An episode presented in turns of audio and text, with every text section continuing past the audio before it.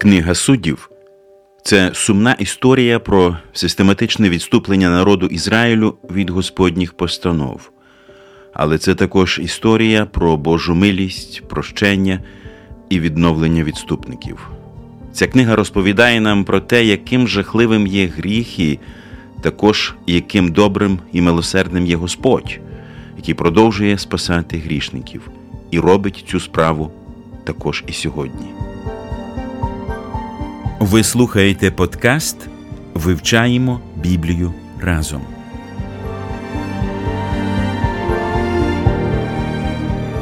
Щирі вітання всім, хто сьогодні разом з нами готовий до чергової подорожі сторінками книги суддів.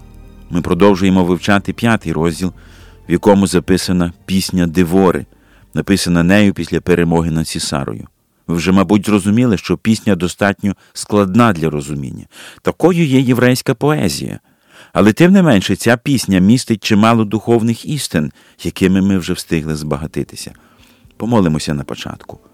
Господи, ми вдячні Тобі за книгу суддів, за всі ці історії, з якими встигли познайомитися, і за духовні істини, яких навчилися. Продовжуй живити нас своїм словом, щоб ми духовно зростали для Твоєї слави. Амінь.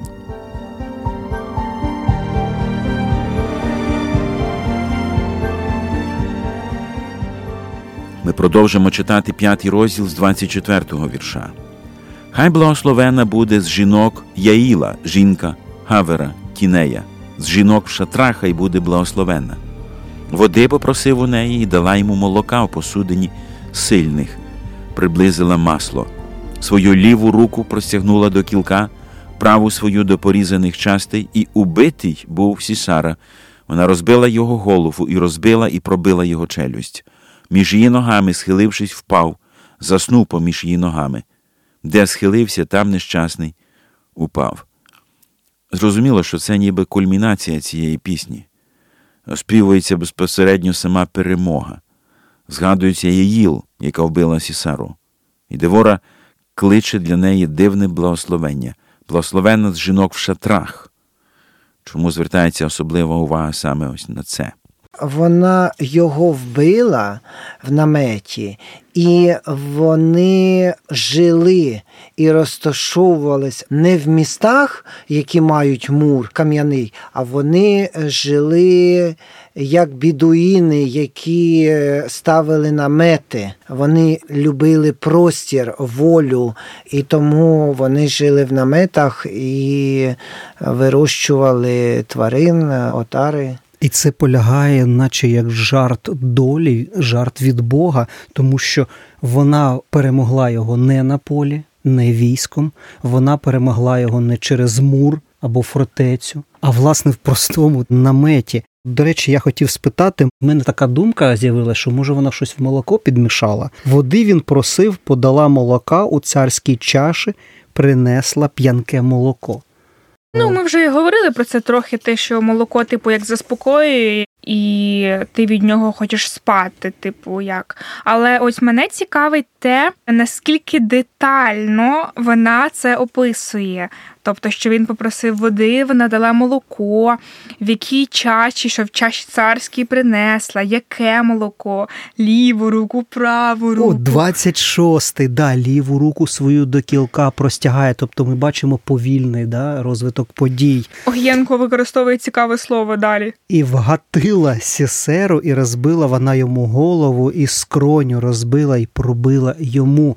Знову ж таки, єврейська поезія, ну трошки така кривава але все ж таки поясніть значення цього тексту в пісні Девори. Девора згадує про те, що відбулося і рукою жінки, тому що вона перед цим пророчила бараку і сказала, що якщо з тобою піде на війну жінка, то перемога і слава достанеться жінці. Вона не уточнювала, якій саме жінці е, достанеться слава, але вона її згадує. Чому?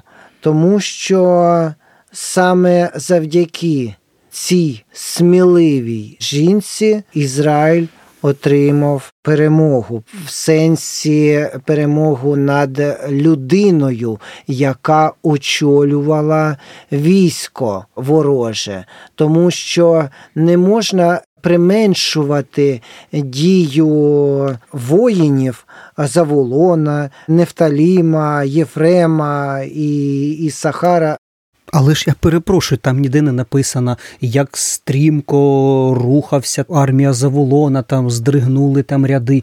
Ні, але ми бачимо, наскільки вишукана і утончена поезія, власне, в діях, які зробила жінка. І Дебора згадує це дуже ретельно підбираючи події, які відбулися. Хоча Дебори поряд не було там.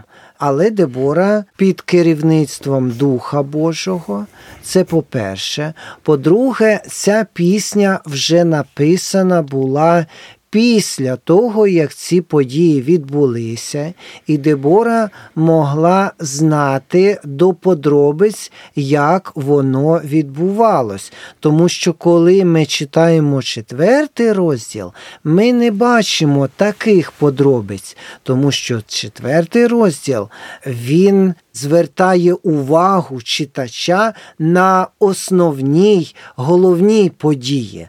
А тут ми бачимо, як все ретельно було продумано, сплановано. І тому цей уривок важливий в е, Святому Письмі, що коли Ісус каже, якщо в тебе ворог просить, дай йому. І якщо він хоче в тебе щось взяти, не відвертайся від нього. І ми бачимо, як це практично в очах Бога можна зробити. Сісера питав води, просто води.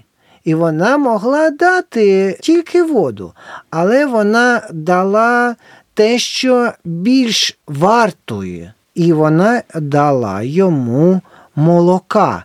І сказано, що вона дала йому молоко не просто в якомусь келиху з глини, а вона йому дала в почесному келиху. Чому? Тому що вона була дружиною, почесною людиною. І звідси весь посуд в цьому наметі це посуд, який використовують почесні люди. І вона йому дає молоко, вона туди нічого не підсипала. Але ми читаємо, що воно було п'янке, тобто на людину, яка була втомлена, яка тікала, яка була під спекою, прагнула напитися, і тому це молоко мало такий вплив, ніби вона сп'янила його, і Сісера ліг відпочити. І далі ми бачимо, що ця жінка бере у ліву руку кілок. Зверніть увагу, що це не була зброя. Вона бере молот просто простого робітника. Перемога звершується руками, можна сказати, простої людини, простих звичайних побутових речей. Вона бере кілок і отримує перемогу. Оце, до речі, дуже важливо. Ми бачимо в деталях, що перемогу Бог дає не через міць, не через якісь надпотужні там технології або зброю.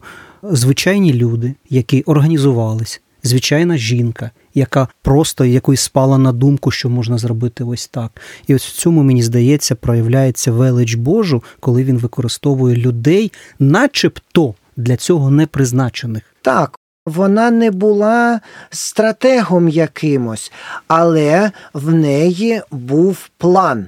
Вона це все собі вже в своєму розумі уявила, як вона буде досягати мети. Вона поставила собі за мету до неї в намет зайшла людина, яка вбивала її дітей, дітей її народу. Вона миттєво планує, яким чином вона його вб'є. Це як говорять, що Бог не шукає великих, щоб зробити їх здібними. Він шукає здібних і робить їх великими. І саме це є особливістю книги суддів. Бог використовує для великих справ, незначних на перший погляд людей.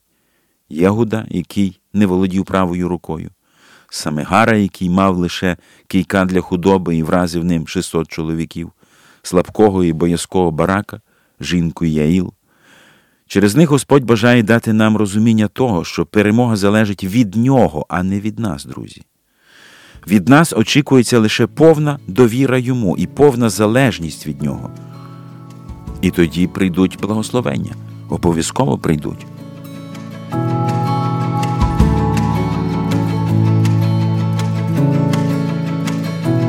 Прокидати зранку це відчувати Бога, читати Його Слово, це знати Його.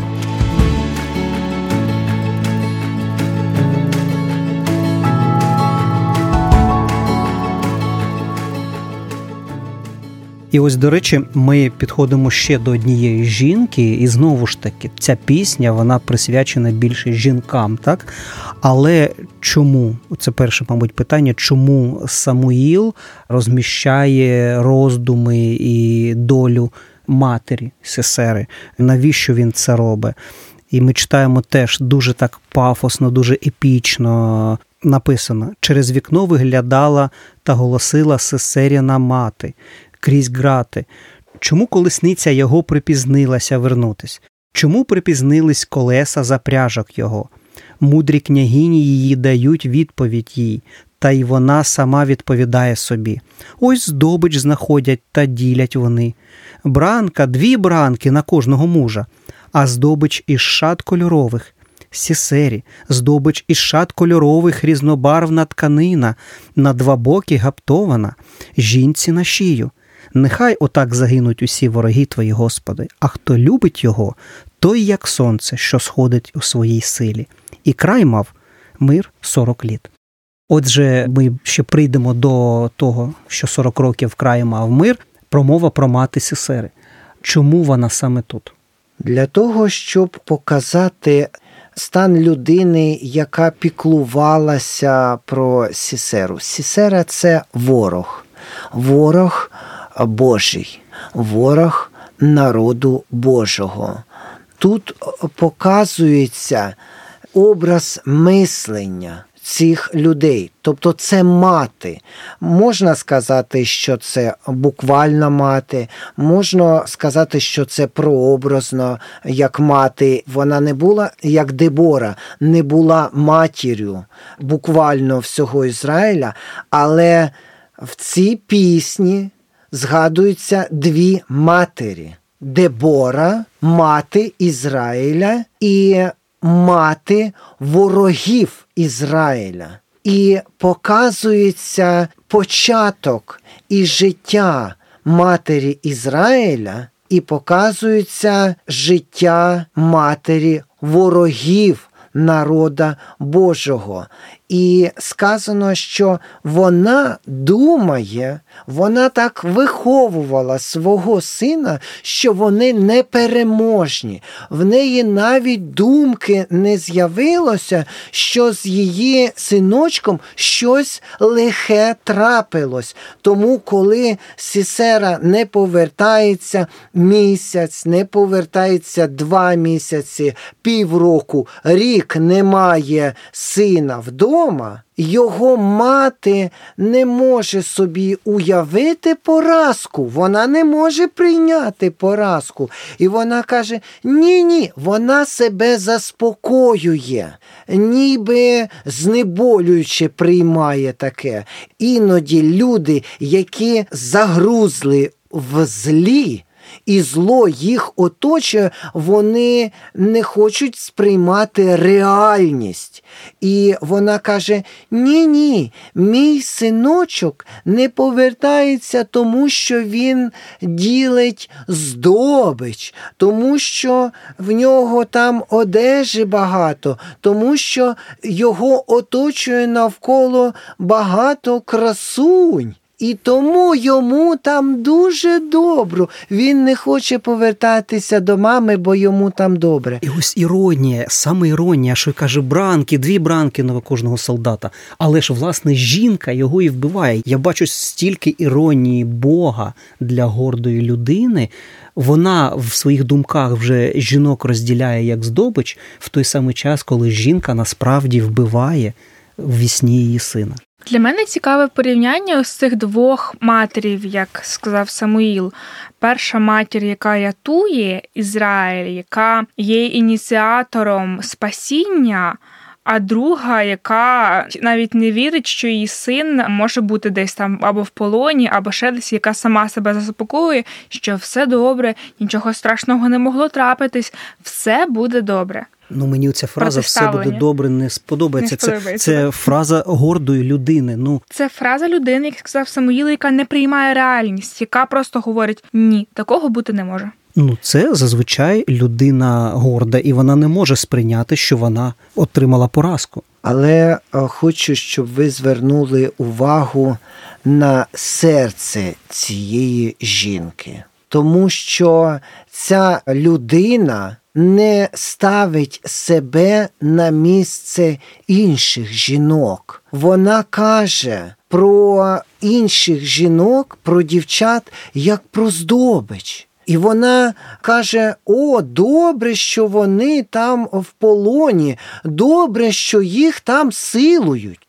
Як жінка може казати добре, коли силують іншу жінку. Ти ж так само жінка, ти так само можеш опинитися в такому стані. І пам'ятаєте, що в першому розділі був цар, була людина, яка сказала, те, що я робив іншим. Бог зробив мені. І ця жінка, мати Сісери, вона не боїться, в неї немає страху, вона не боїться, що її може спіткати. Така сама доля, яке може бути серце у цієї жінки. Одна жінка піклується про своїх дітей, вона їх хвали і вона бачить недоліки своїх дітей. Ця мати не бачить недоліків своєї дитини, тому вона виховала страшну людину, яка не піклується про тих людей, які її оточують, яка не піклується про тих людей, які їй е, підпорядковані. Тобто Сісера кинув своїх побратимів, можна сказати, і почав тікати. А Дебора піклується і каже: Діточки, Рувиме, твої брати гинуть, Заволон добровільно пішов на смерть. Невже він пішов вмирати, щоб ти слухав кошару? Ні. Він пішов вмирати, щоб твоїх сестер не силували, щоб ти міг там жити спокійно. І ти маєш долучитись. Що має трапитись, щоб ти пішов захищати своїх братів? Скільки має загинути синів Ізраїля?